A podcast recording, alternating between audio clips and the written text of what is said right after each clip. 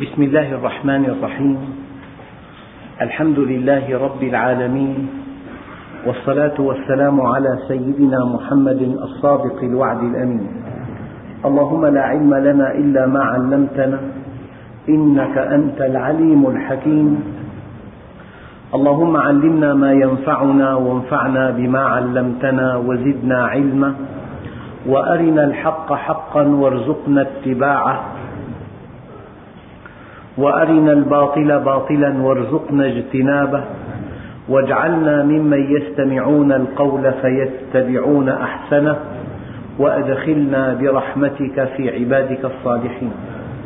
أيها الإخوة الكرام مع الدرس الخامس عشر من سورة النساء ومع الآية الواحدة والثلاثين وهي قوله تعالى إن تجتنبوا كبائر ما تنهون عنه نكفر عنكم سيئاتكم وندخلكم مدخلا كريما. الحقيقة الأولى أن هذه الكبائر وسوف آتي بعد قليل على ذكر أمثال لها. إن هذه الكبائر لها خصائص من خصائصها أن فيها قوة جاذبة. لذلك أتى الأمر بالإجتناب. والإجتناب كما قلت في الدرس السابق أن تدع بينك وبين هذه الكبائر هامش أمان. لأن الله سبحانه وتعالى يقول ولا تقربوا الزنا ولا تقربوا مال اليتيم وتلك حدود الله فلا تقربوها. وأوضح مثل أنك إذا أردت أن تحذر الناس من خط كهربائي عالي التوتر لا يمكن أن تقول ممنوع مس التيار. تقول ممنوع الاقتراب من التيار.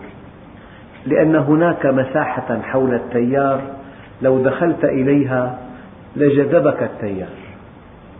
إذا هذه المعاصي يمكن أن تجذب. فالحقيقة الأولى لا تستطيع أن تنجو من هذه الكبائر إلا بأن تجعل بينك وبينها هامش أمان. أبدا. لو أخذنا كبيرة كبيرة كبيرة الزنا هامش الأمان ألا تخلو بامرأة هامش الأمان ألا تصحب الأراذل هامش الأمان ألا تمارس الاختلاط. ألا تعرض نفسك لإثارة أنت في غنى عنها. هذا هامش الأمان مال اليتيم ينبغي أن تفصله عن مالك. أما إذا دخل في مالك ودخل في مصروفك فهناك مشكلة. إذا إن تجتنبوا الاجتناب هو أشد أنواع التحريم.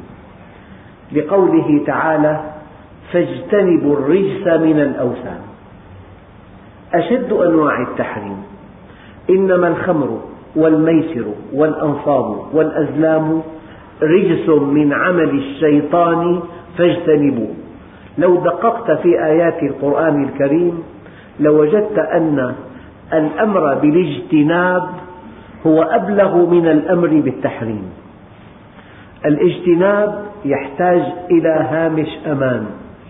لذلك لو أن الله مثلا حرم علينا الخمر لسمح ببيعها والتجارة بها سمح بعصرها سمح بنقلها لكن آه، الأمر بالاجتناب يقتضي ألا تعصرها وألا تشتريها وألا تبيعها وألا تتاجر بها وألا تجلس مع شاربها وألا تكون على طاولة أنت عليها كل العلاقات الفرعية المتعلقة بشرب الخمر محرمة. إذا هذه قاعدة عامة ينبغي للإخوة الكرام أن ينتبهوا إليها. الكبائر لا تتقى إلا بترك هامش أمان بينك وبينها. أما لو تجاوزت هذا الهامش احتمال الوقوع كبير جدا. يعني هذه الصخرة متمركزة في قمة جبل. لو دفعتها قليلا إلى المنحدر لن تستقر إلا في أعماق الوادي. لو دفعت لا تستقر إلا في أعماق الوادي. ولعلي في الدرس الماضي وضحت هذه الحقيقة. قضية الاجتناب الكبائر تتقى بالاجتناب. ابتعد عن أسباب المعصية. ابتعد عن أجواء المعصية. ابتعد عن مكان تمارس فيه المعصية. ابتعد عن أشخاص غارقين بالمعصية. ابتعد عن المكان وابتعد عن الزمان. وابتعد عن الأشخاص وابتعد عن الأسباب. من أراد أن ينجو بدينه فليدع بينه وبين المعاصي هامش أمان وهذا منطوق قوله تعالى إن تجتنبوا منطوق قوله تعالى فاجتنبوه. إنما الخمر والميسر والأنصاب والأزلام رجس من عمل الشيطان فاجتنبوه. واجتنبوا الرجس من الأوثان. الآن ما الكبائر وما الصغائر؟ الحقيقة يجب أن تعرف من أنت أولا. أنت مخلوق متميز. في الكون مخلوقات كثيرة. هناك الملائكة الذين اختاروا الإقبال على الله من دون مسؤولية وتكليف. وهناك الحيوانات الذين اختاروا الشهوة البهيمية من دون مسؤولية وتكليف. فالحيوان مسير والملك مسير لكن الإنسان هو المخلوق الوحيد مع الجن الذي حينما عرض الله عليه الأمانة أي أن يكون مخيرا أن يتولى بنفسه تزكية نفسه اختارها. إنا عرضنا الأمانة على السماوات والأرض والجبال فأبين أن يحملنها وأشفقن منها وحملها الإنسان. أنت كائن في كيانك قبضة من تراب الأرض وفي كيانك نفخة من روح الله. عندك نوازع عليا تحب الخير تحب الحقيقة تحب أن تكون كريما شجاعا وفيا صادقا متصلا بالله. تحب أن تكون كاملا وتحب أن تلبي حاجات الجسد. هناك نوازع علوية وهناك نوازع سفلية. هناك نفخة من روح الله وهناك قبضة من تراب الأرض. الإنسان كائن متميز. ركب الملك من عقل بلا شهوة وركب الحيوان من شهوة بلا عقل وركب الإنسان من كليهما. فإذا سمى عقله على شهوته أصبح فوق الملائكة. وإن سمت شهوته على عقله أصبح دون الحيوان. لذلك إن الذين آمنوا وعملوا الصالحات أولئك هم خير البرية فوق الملائكة بكثير. إن الذين كفروا وما أكثرهم تشاهدون أفعالهم كل يوم. أولئك هم شر البرية. فالإنسان يتذبذب بين أن يكون أرقى المخلوقات إطلاقا وبين أن يكون أشقاها إطلاقا.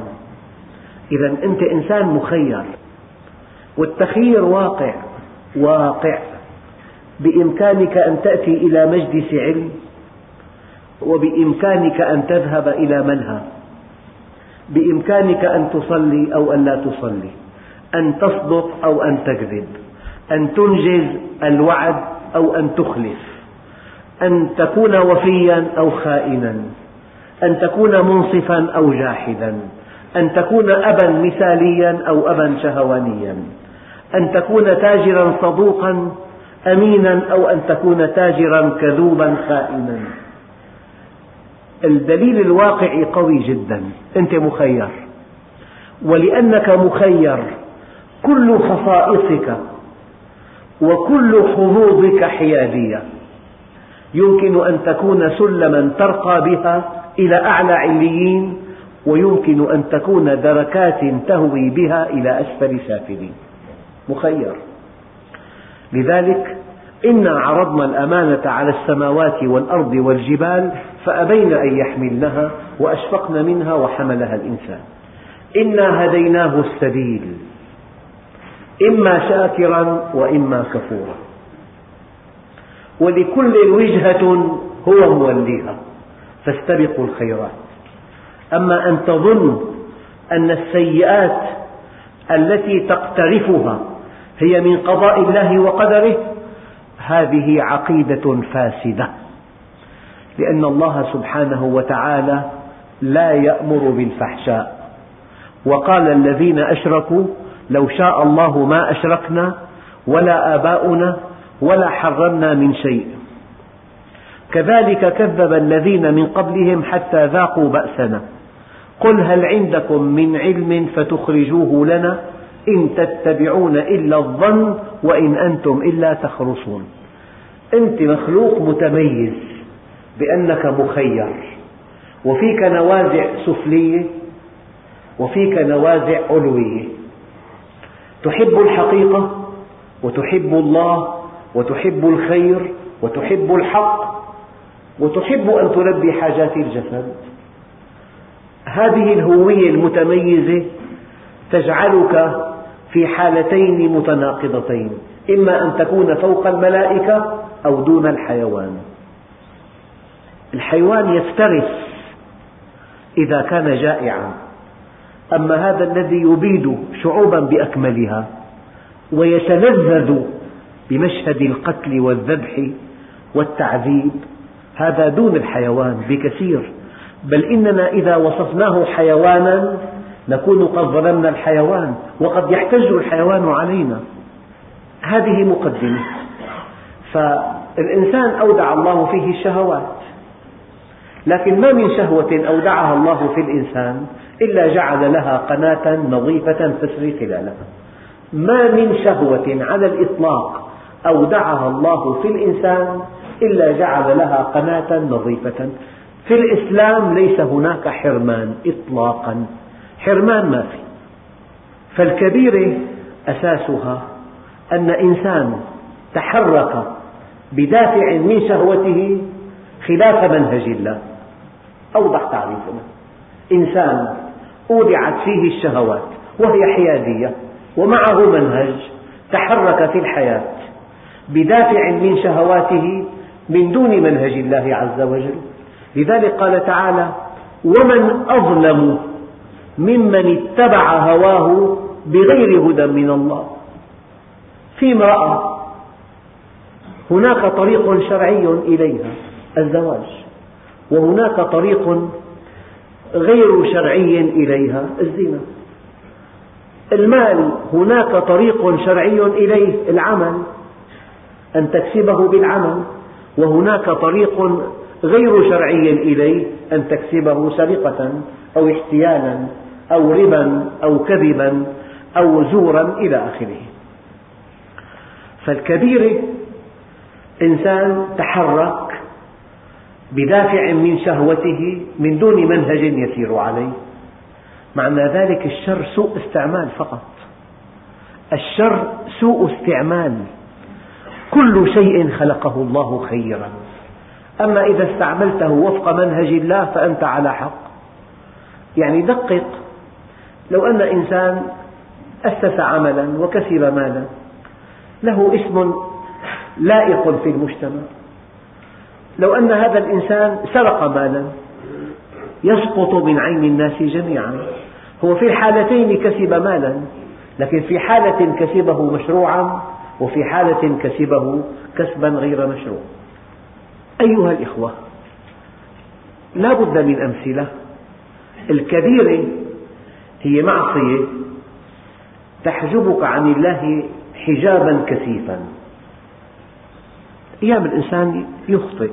وقد قال النبي عليه الصلاة والسلام كل بني آدم خطاء وخير الخطائين التوابون.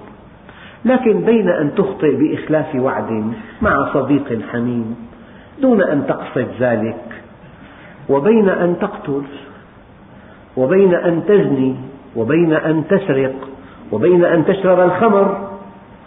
فشرب الخمر والزنا والقتل والسرقة هي كبائر تحس أن بينك وبين الله حجابا كثيفا.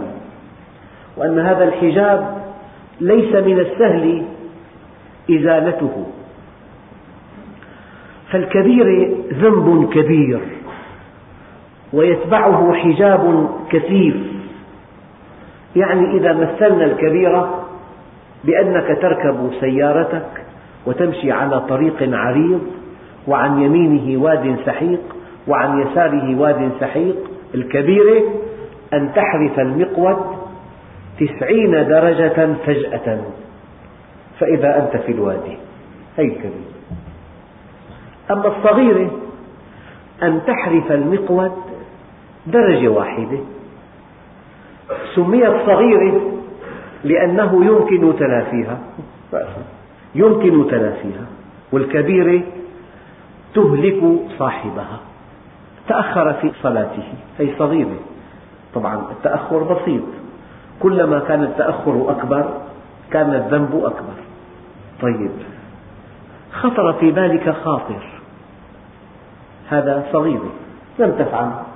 خاطر سيء. يعني تصورت أن تفعل معصية لكنك لم تفعلها. هذا من اللمم.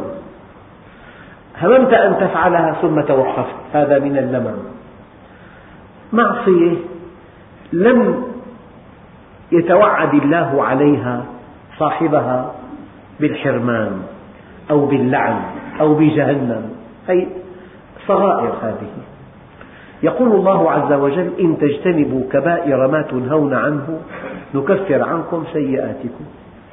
لكن القاعدة التي قعدها النبي عليه الصلاة والسلام أنه لا صغيرة مع الإصرار ولا كبيرة مع الاستغفار. ما أروع هذه القاعدة؟ هذه القاعدة تحيل الصغيرة كبيرة والكبيرة صغيرة. لمجرد أن تثبت انحراف المقود درجة واحدة بعد حين أنت في الوادي. أما الكبيرة لو أنك انتبهت مباشرة أعدت المقود إلى ما كان عليه نجوت. فحينما تصر على صغيرة انقلبت إلى كبيرة. وحينما تستغفر من كبيرة غفرت لك وكأنها لم تكن. لو جئتني بملء السماوات والأرض خطايا غفرتها لك ولا أبالي. قل يا عبادي الذين أسرفوا على أنفسهم لا تقنطوا من رحمة الله. إن الله يغفر الذنوب جميعا. هذه بشارة. لو جئتني بملء السماوات والأرض خطايا غفرتها لك ولا أبالي. لا كبيرة مع الاستغفار. مهما تكن الكبيرة كبيرة لأن رحمة الله تسع كل شيء وأنت شيء. والآية أرجى آية في كتاب الله. قل يا عبادي الذين أسرفوا على أنفسهم لا تقنطوا من رحمة الله. إن الله يغفر الذنوب جميعا. نعم. لكن وأنيبوا إلى ربكم وأسلموا له. من قبل أن يأتيكم العذاب ثم لا تنصرون. حينما تقرأ القرآن تشعر أن الله غفور رحيم. نبئ عبادي أني أنا الغفور الرحيم. إذا تبت وإذا رجعت وإذا استغفرت وإذا أقلعت. فإن لم تفعل وأن عذابي هو العذاب الأليم. أيها الإخوة الكرام هذه قاعدة رائعة.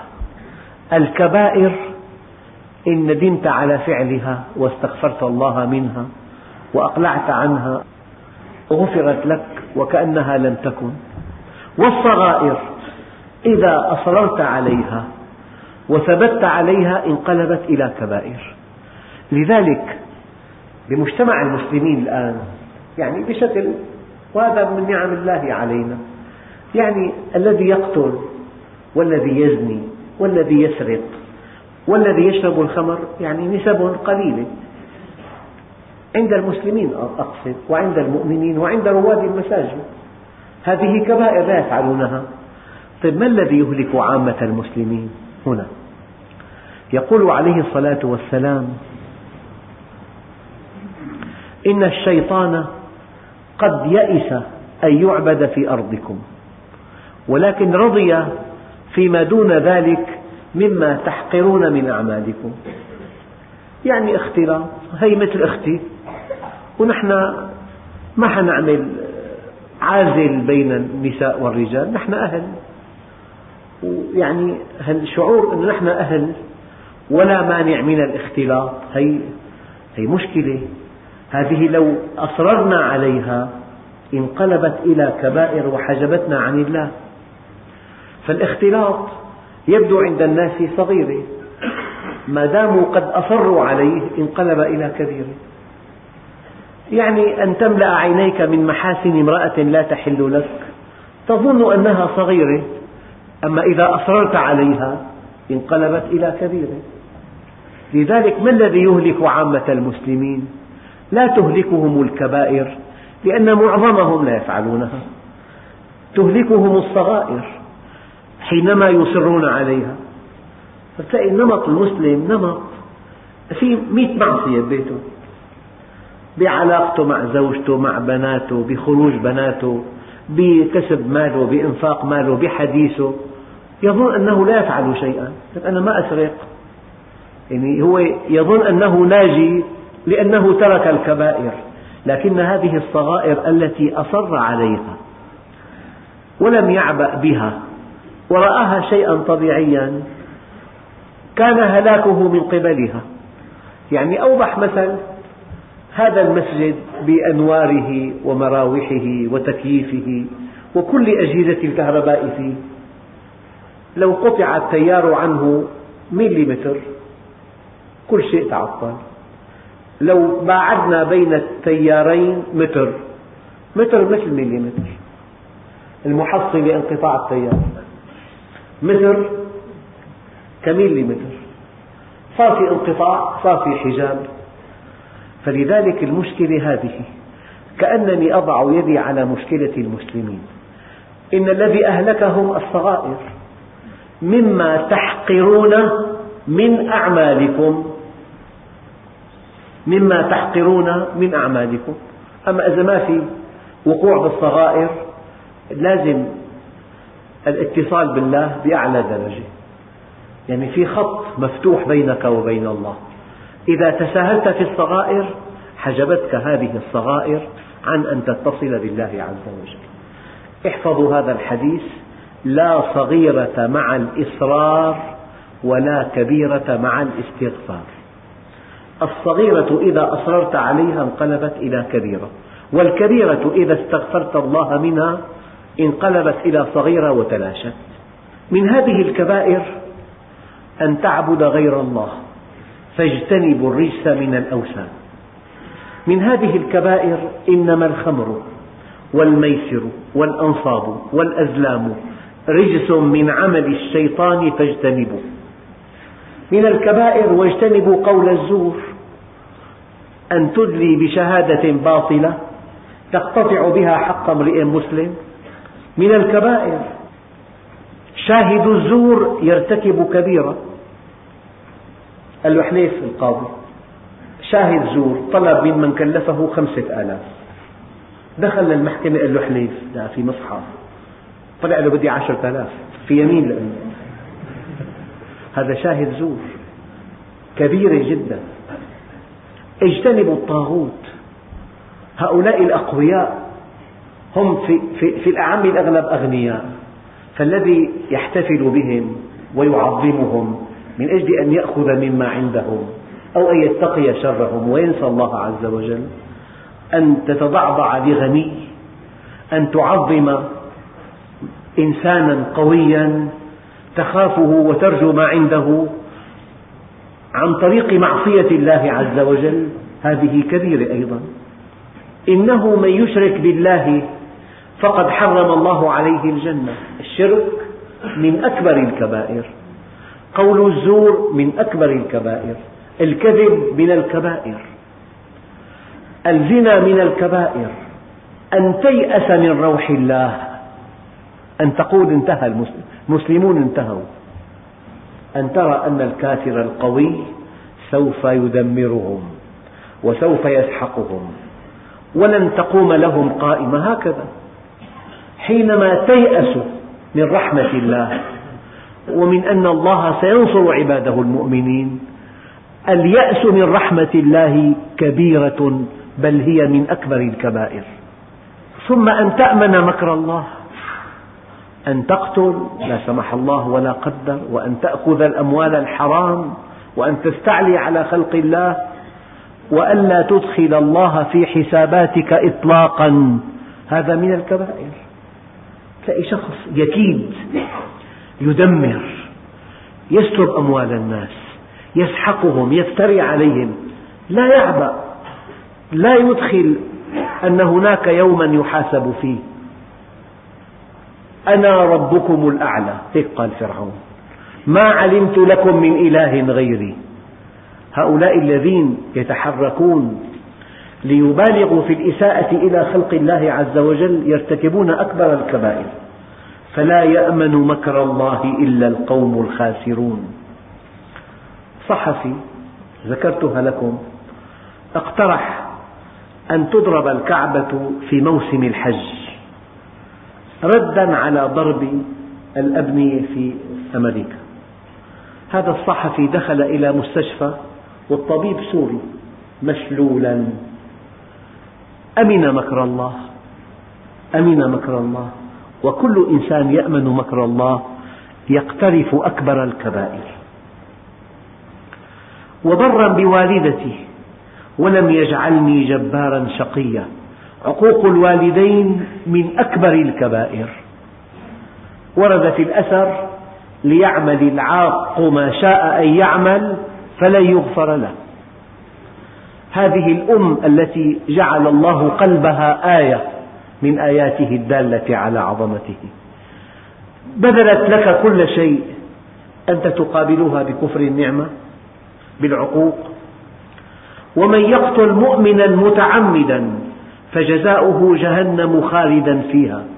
أن تقتل مؤمنا متعمدا في جهنم إلى أبد الآبدين. من أكبر الكبائر. إن الذين يرمون المحصنات الغافلات المؤمنات لعنوا في الدنيا والآخرة ولهم عذاب عظيم. أن تفتري على امرأة شريفة طاهرة. أن تشيع عنها فاحشة هي بريئة منها. يعني ورد في الأثر أن قذف محصنة يهدم عمل مئة سنة. إنسانة بريئة طاهرة. تفتري عليها كي يطلقها زوجها. تفتري عليها كي تأخذ من مالها. تبتزها. لذلك من الكبائر قذف المحصنات. هذا الذي يقذف المحصنات لا تقبل له شهادة أبدا. ويجلد ثمانين جلدة يعني قد قصة تروى أن امرأة تغسل ميتة لعلها اتهمتها في نفسها بالزنا فالتصقت يدها بجسمها. في عهد الإمام مالك فقال اجلدوها ثمانين جلدة بالجلدة الثمانين فكت يدها منها. الذين يأكلون الربا لا يقومون إلا كما يقوم الذي يتخبطه الشيطان من المس. أكل مال الربا من الكبائر. لأنك إذا أكلت الربا جعلت المال يلد المال. وإذا ولد المال المال تجمعت الأموال في أيد قليلة وحرمت منها الكثرة الكثيرة. كل شقاء البشر من الفرق الكائن بين أناس قلة يملكون تسعين بالمئة من ثروات العالم وبين الكثرة الكثيرة التي لا تملك إلا عشرة بالمئة. مشكلات الأرض الآن ما هي؟ فئة قليلة تملك ثروات الأرض. تعيش ببحبوحة ما بعدها بحبوحة. لكن هؤلاء الذين أقلقوها أذهبوا سعادتهم. يعني الأقوياء ما الذي أقلقهم؟ هؤلاء الذين يبذلون حياتهم في سبيل الله عز وجل. أقلقوهم. الفرار من الزحف من أكبر الكبائر. ومن يولهم يومئذ دبره إلا متحرفا لقتال أو متحيزا إلى فئة فقد باء بغضب من الله ومأواه جهنم وبئس المصير. الفرار من الزحف من أكبر الكبائر. إن الذين يأكلون أموال اليتامى ظلما إنما يأكلون في بطونهم نارا وسيصلون سعيرا. أكل مال اليتيم ينبغي أن تنفعه. ينبغي إذا اتجرت بماله ألا تأخذ شيئا. إن كنت غنيا ينبغي أن تستعفف. وإن كنت فقيرا فأخذ بالمعروف. والمعروف أجر المثل أو حاجتك أيهما أقل؟ أما هذا الذي يأكل أموال اليتامى ظلما إنما يأكلون في بطونهم نارا وسيصلون سعيرا. والزنا ومن يفعل ذلك يلقى أثاما يضاعف له العذاب يوم القيامة ويخلد فيه مهانا. والزنا من الكبائر. وكتم الشهادة من الكبائر ولا تكتموا الشهادة ومن يكتمها فإنه آثم قلبه. أنت راكب مركبة والسائق وقع بحادث قتل طفل. وأنت شاهد أن هذا الطفل قفز إلى أمام السائق والسائق يمشي الهوينة بسرعة نظامية معتدلة ولم يخالف قوانين السير. طلبت إلى الشهادة فرفضت. لو رفضت وأنت الشاهد الوحيد يمكن أن يتهم هذا السائق وأن تدمر حياته. فإذا كتمت الشهادة فكتم الشهادة من الكبائر. لا أحد يشهد معك إذا في مشكلة. لا يحب الخير ولا يأبى الشهداء إذا ما دعوا. فالذي يأبى أن يشهد وقع في كبيرة. إن الذين يشترون بعهد الله وأيمانهم ثمنا قليلا أولئك لا خلاق لهم في الآخرة. يعني له مكانة دينية أصدر فتوى إرضاء لجهة قوية وهو يعتقد اعتقادا جازما أنها غير صحيحة. لذلك أحد علماء بلد إسلامي يعني له شأن كبير وكان يعتلي أعلى منصب ديني في بلده وهو في النزع الأخير على فراش الموت رفع يديه إلى السماء وقال يا رب أنا بريء من كل فتوى أفتيتها في المصارف. أنت حينما تفتي بخلاف ما تعلم إرضاء لقوي فقد ارتكبت أكبر الكبائر وجعلت جسمك جسرا إلى جهنم. لذلك كلما كنت جبانا بالفتوى كنت أقرب إلى الله. إياك أن تفتي.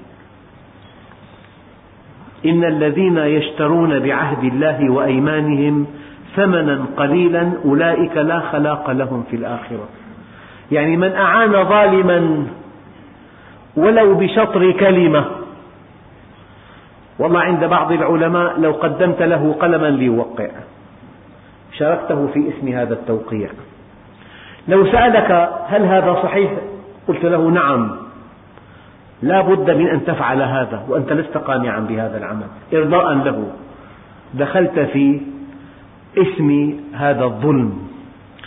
إن الذين يشترون بعهد الله وأيمانهم ثمنا قليلا أولئك لا خلاق لهم في الآخرة. ولا يكلمهم الله ولا ينظر إليهم يوم القيامة ولا يزكيهم ولهم عذاب أليم.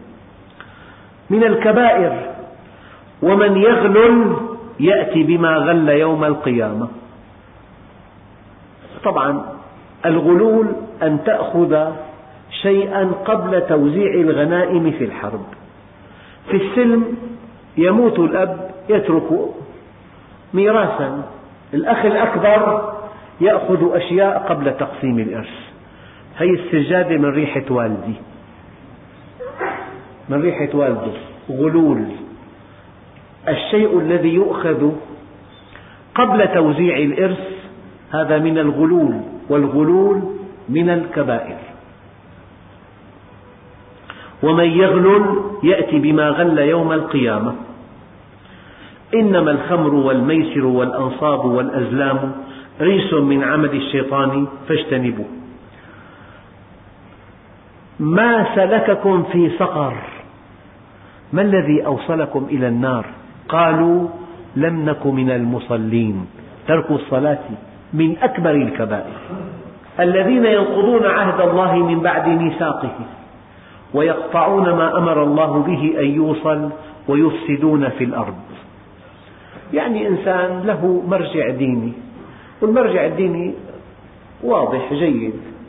العقيدة سليمة والتوجيه سليم. فأنت تسلية فقط. سودت له هذا المرجع فقطعته عنه. أن تقطع ما أمر الله به أن يوصل هذا من الكبائر. يعني شاب ملتزم بمسجد يغض بصره يضبط لسانه يصلي وقته يصوم شهره يقوم الليل معجب بالمسجد معجب بإخوانه المؤمنين. فإله قريب فاسق كذاب يسود له هذه المرجعية فالشاب ترك الجامع وفلت وتبع المعاصي والآثام أنت ماذا فعلت؟ شو عملنا بالله؟ شو عملت؟ أنت قطعته عمن يجب أن يصل به يقطعون ما أمر الله به أن يوصل ويفسدون في الأرض هناك أشخاص سبحان الله لا هم لهم إلا أن يهزوا هؤلاء المثل عند أتباعهم. طبعا بالباطل لا بالحق. ذلك أن الإنسان حينما يعصي الله يختل توازنه. يستعيد هذا التوازن لو أطاع الله ويستعيده لو طعن بالطيبين الصادقين. يرتاح بنلاحظها بالتعليم. أين وظيفتك؟ يقول لك ما لنا كاتبين أستاذ؟ أنت كم واحد أنت؟ ليش ما لنا كاتبين حتى يوسع المشكلة؟ فإذا الإنسان عصى الله عز وجل بيختل توازنه. حتى يرتاح ما بيخلي واحد من شره. هذا كذاب هذا دجال هذا لا تصدقه هذا إيده مو نظيفة هذا الله أعلم. دائما بيطعن طعان قناص هو يطعن ليرتاح. هو اختل توازنه. فكل واحد صالح يطعن في صلاحه كل واحد مستقيم يطعن في استقامته. كل واحد ورع يطعن في ورعه. لذلك الأنبياء ما نجوا من هذا. إن أنت إلا بشر مثلنا تريد أن تتفضل علينا. أنبياء معصومون ومع ذلك ما نجوا من تهم اتهمها بها أعداء الله عز وجل. أيها الإخوة الكبائر بالاستغفار والتوبة تنقلب إلى صغائر والصغائر بالإصرار تنقلب إلى كبائر. وإن تجتنبوا كبائر ما تنهون عنه نكفر عنكم سيئاتكم. السيئة هذه كلها التي ذكرتها توعد الله عليها بالنار أو باللعن. أولئك يلعنهم الله ويلعنهم اللاعنون والسنة ليس منا. من خبر امرأة على زوجها أو عبدا على سيده فكلمة ليس منا كلمة أولئك يلعنهم الله ويلعنهم اللاعنون غضب الله عليه ولعنه وأعد له جهنم. فهذه كلها تشير إلى أن هذه المعصية كبيرة. أما في معاصي صغيرة من فضل الله ومن رحمته ومن توبته على عباده أن الصلوات الخمس تكفر ما بينها. والجمعة إلى الجمعة تكفر ما بينهما. طبعا إذا إذا اتقيت الكبائر. ورمضان إلى رمضان يكفر ما بينهما. فالإنسان كل بني آدم خطاء وخير الخطائين التواب. يعني مخالفة بسيطة لم يقصدها. ولم يصر عليها وتاب منها سريعا واستغفر الله. إن الله غفور رحيم. وأكبر مشكلة يعانيها المسلمون أنهم محجوبون عن الله لا بكبائر يرتكبونها بل بصغائر أصروا عليها. أي مشكلة؟ يعني كل الأجهزة معطلة لا لمسافة قطع طويلة. لمسافة قطع صغيرة لكن الجهاز تعطل. التيار انقطع فالجهاز توقف. من هنا قال عليه الصلاة والسلام إن الشيطان قد يئس أن يعبد في أرضكم ولكن رضي بما دون ذلك مما تحقرون من أعمالكم. بالمناسبة كنت أقول دائما الشيطان يزين لك الكفر. فإن رآك على إيمان يزين لك الشرك. فإن رآك على توحيد يزين لك البدعة. فإن رآك على سنة يزين لك الكبيرة. فإن رآك على طاعة يزين لك الصغيرة. فإن رآك على ورع بقي معه ورقتان رابحتان. يزين لك التحريش بين المؤمنين. لا ينجو أحد من لسانك. قناص تتهم كل إنسان. لا تحسن الظن بإنسان. هذا من وسوسة الشيطان. فإن رآك على حذر بقي معه ورقة رابحة المباحات. تبالغ في المباحات حتى تشغلك عن طاعة الله. وعن اليوم الآخر. والحمد لله رب العالمين.